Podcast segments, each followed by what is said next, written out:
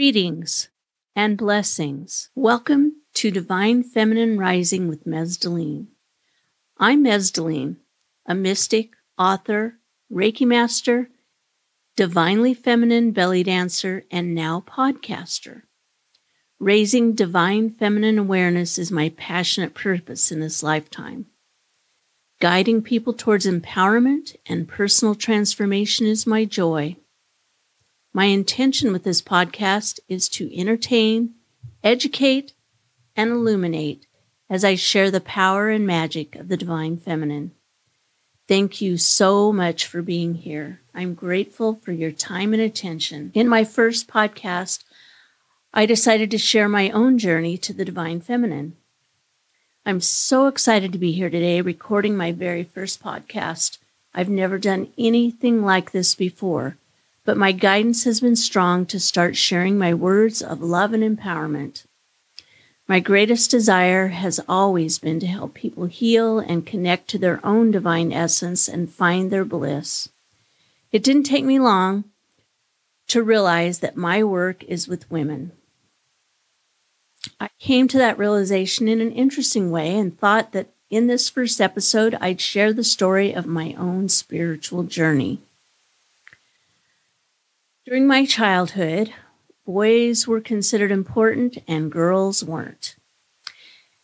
I was the oldest of four girls, and my dad was not happy about that at all. In fact, when my mother was pregnant for the fourth time, he told her that she was not allowed to come up with any girls' names because this one was going to be a boy for sure. So when my third little sister was born, there was no name for her. On the way to the hospital to visit my mother and my new sibling, my dad told me and my other two sisters that we had to name our new little sister. He made it very clear he was not happy that he had another daughter. I always thought that if only I was a boy, things would be better, life would be better. I also was a victim of a lot of childhood abuse, and those details aren't important, but I always thought that they wouldn't be happening if I were a boy. So then there was Sunday school and the crazy messages that I received at Sunday school. So my grandmother was an Episcopalian. That was my mother's mother. My grandma was a holy roller preacher. That was my dad's mother. So when we visited the family, if it was a Sunday and we were at my grandmother's house, we went to the Episcopalian church. And if it was a Sunday and we were at my grandma's house, we went to the Holy Roller Church. Now, the difference between these two churches was extreme. So, in the Episcopal Church, we kneeled, we stood, we sang solemn hymns, and we sat we sat we had our hands in our lap and we were really quiet. In fact everybody was quiet except for the priest. He was the one that was talking. And then when it was time to sing we all sang together. But in my grandma's church there was no such thing as quiet. There was a lot of people while the preacher was preaching, people would be yelling, Hallelujah, praise Jesus, and various other things. And it was a very rowdy experience, and the singing was really upbeat and just completely different. There was no kneeling and praying in that church. There was rolling on the floor, however, if people got ecstatic. And there was speaking in tongue, which I never did really figure out what was going on. So to me, church was just not my place. I found my spiritual connection in nature. So I would go out in nature as much as I could, even as a young kid. Right during puberty, my family moved to the San Carlos Apache Reservation. And there I got to witness all different missionaries telling the Apaches that their way was the only way. Whether they were Mormon, Lutheran, Catholic, Pentecostal, or what the Christian expression of their religion was, they all told the Native Americans that their way was the only way. And as I'm hearing this, I'm thinking, well, if their way is the only way, how do you choose which way to go, right? It didn't make sense to me. In fact, I forgot to mention that I got kicked out of Sunday school when I was six years old for asking questions because what they were telling me absolutely did not make sense. And so I'd ask questions because I was a curious child. I'm still very curious. And so the question that ended my Sunday school career was they were telling us that when we died, we'd go to heaven. And then, like, if, if our mom died or our grandma died, somebody in the family died and went to heaven, then when we died and went to heaven, we'd be back together with our family.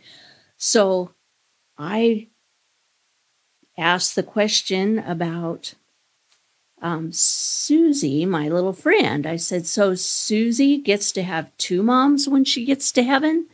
And the teacher was like, What are you talking about? And I said, Well, Susie's mom died and went to heaven, and now she has another mom.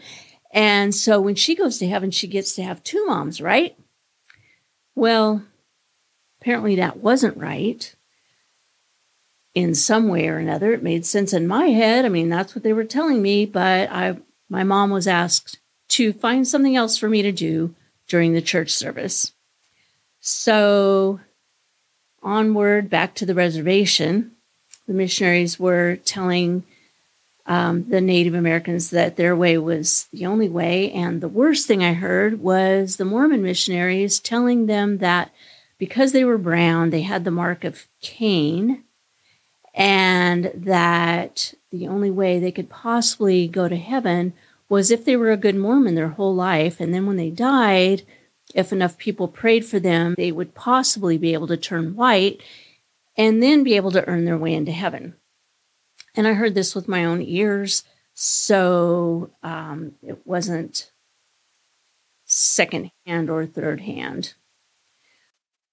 Full disclosure this was a few decades ago. Since then, the Mormon church has had an epiphany letting them know that it was okay to have brown people in their church now. So, anyway, while I lived on the reservation, I was also always going in, into nature because that's where I felt connected to what I call Great Spirit or the Source.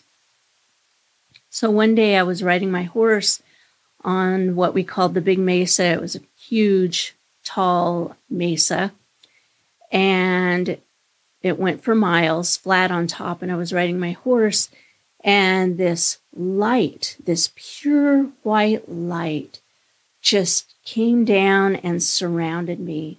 It's the only time anything like that's ever happened to me. And it was such a blessing, a pure white light. I was just surrounded by it. And it, I knew that it was spirit. It was total unconditional love surrounding me. And it was beautiful, it was special, it was magical, it was mystical, and it's something that I never forgot. So that happened. And then I also became part of the Apache community. And that feeling of being part of something greater and knowing that what you do affects others, instead of how in our culture, um, we tend to be separate from other people. That was something that I carried with me forward into the future.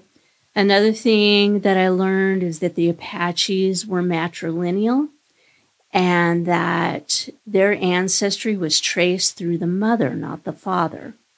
And that when girls reached puberty and started their period, they would have a huge coming out ceremony for them. And it was a celebration of womanhood. It was a four day ceremony that lasted day and night. And during this time, the female ancestral knowledge and power was passed to this young woman and there was many ceremonies within the the large ceremony there was ritual and it was very involved and amazing and the community was invited to come at certain times during this ritualistic ceremony and there was dancing and drumming, and it was just an amazing thing to be part of. So the ancestry being traced through the mother made complete sense to me. In the Bible, it talks about how, you know, Abraham begat Isaac and Isaac begat Jacob and so forth. But in reality, everyone knows who their mother is. But do we always know who our fathers are? how many rapes and oopsies have happened over generations of time that have been kept a secret. For example, I had a friend who had a rare genetic disease that was passed from the grandfather to the daughter and from the daughter to the son. It was the only way that it could happen was to be passed from the the grandfather to daughter to son. So, and it wasn't a good disease, but it was very rare and it was being studied by the Mayo Clinic. And my friend went back to the Mayo Clinic and found out that his grandmother had an oops, that his grandfather, that he thought was his grandfather, was not his biological grandfather because he did not carry this disease. He didn't have he didn't have this disease. So that's just one example of how um, we know who our mother is, but we don't always know who our father is or who our grandfather is, right? So matrilineal ancestry makes sense. I was really blessed with my life on the reservation, I felt like anyway. And when I graduated from high school, I went to college, and on my 18th birthday, I got married. My husband and I moved to Oregon. We bought some property. And at a low, very low moment in my life, belly dancing appeared. My neighbor actually walked up our long driveway with her goat. Don't ask me why she was walking her goat. I have no memory of that. And she asked me to go to belly dance class. And I did.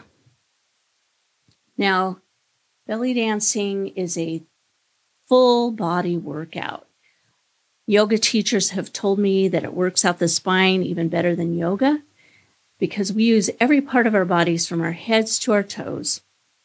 And the first thing I remember happening as I fell in love with belly dance which, by the way, when I went to my first class, it felt like I was coming home. The music and the movements just felt felt like they were something I already knew. So anyway, the first thing I noticed was how my muscles started to get really strong, especially my thighs and my core, developing my core muscles. There's nothing better to develop your core than belly dance. In fact, I later had a student who had breast cancer and she had a mastectomy, and her surgeon asked her what she did because she had the most highly developed intercostal muscles of anyone he'd ever seen. And for those of you who don't know, those are the muscles between your ribs. So, belly dancing definitely strengthens your core, your belly, your back muscles, and it's also the most powerful healing method I've ever experienced physically, emotionally, and spiritually. I'm also a Reiki master and a shaman, but belly dance is where I found the divine feminine and personal empowerment. So, as my muscles developed, I became strong and fit. The community of belly dance brought me lifelong friendships and support. And I overcame extreme shyness I forced myself to get on the stage and begin to perform because I hated being fearful and shy. So I overcame that and I soon began teaching and I got to watch my students transform right in front of my eyes. Some of them reminded me of me when I came to the dance. They would come to the first class with their shoulders slumped, their eyes to the ground, and standing in the back of the class, trying to be invisible, just like I did. And over time, I watched them blossom as their posture straightened and they began to hold their heads high and join in conversations. I watch their confidence and self esteem increase. And I've been blessed to watch students gain the strength and support to leave abusive relationships, to get better jobs, to get raises, to live their dreams. The dance has also been an adventure for me as I traveled and taught around the United States and Canada.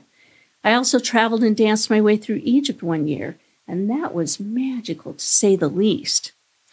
And that brings me to the spiritual healing I received through the dance.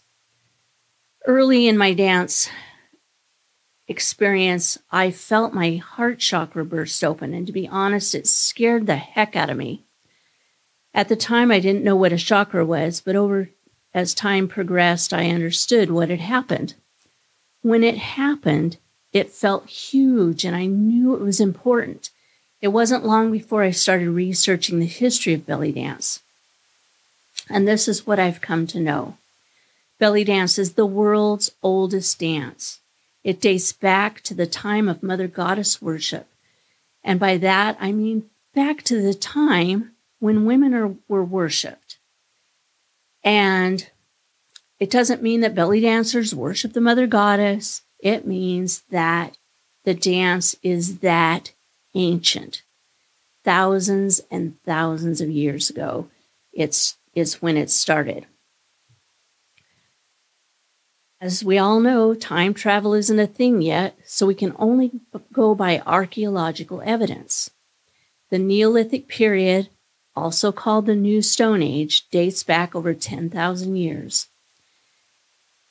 Hundreds of artifacts have been recovered from that period, and all but a small handful are depictions of women.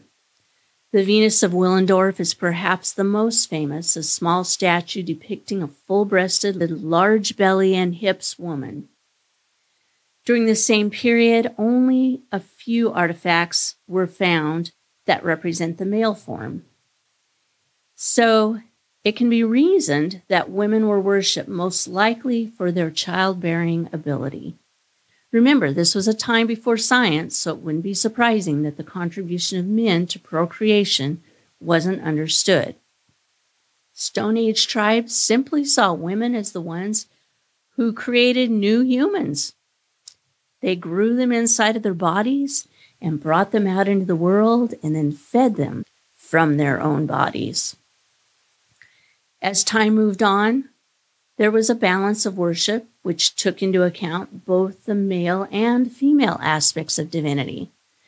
Now, this was over 2,000 years ago, and the world was filled with the belief of gods and goddesses. You can see that in mythologies of many cultures. I personally became obsessed when I was younger with um, Greek and Roman mythology and even took Latin, of all things, for my foreign language when I was in high school. Anyway, fast forward to the Abrahamic religions, and the Western world shifted into patriarchy. The divine masculine became the focus, and the feminine aspect of divinity was pretty much ignored. The world has become out of balance as men dominate and women are mostly considered second class citizens. For me, the dance became a spiritual experience of the divine feminine.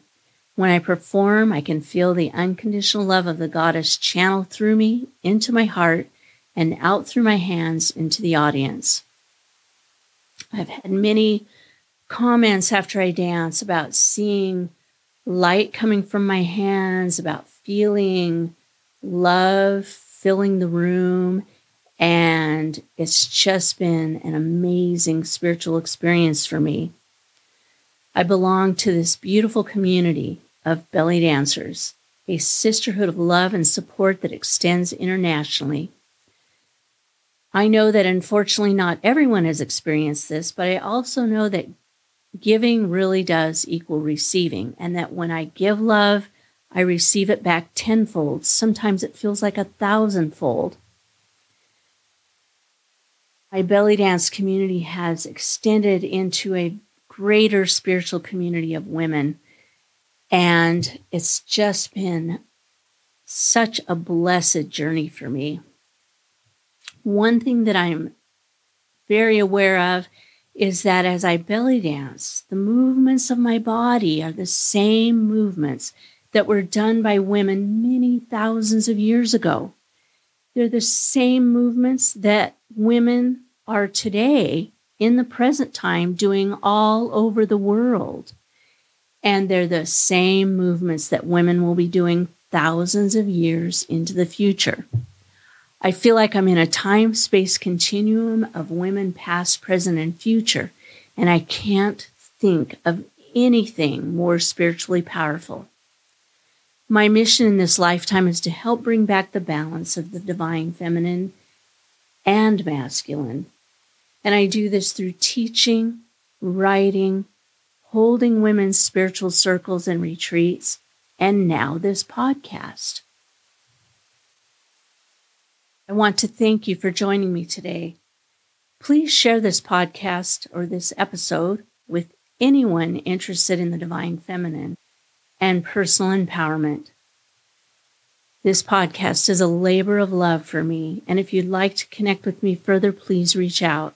You can find me at mezdulene.com, Divine Feminine Rising with Mezdulene.com, Mezdulene Bliss or Mezdulene's Musings on Facebook, and Mezdulene on TikTok and Instagram. Please also, if you feel so guided, join my email list to receive my newsletter.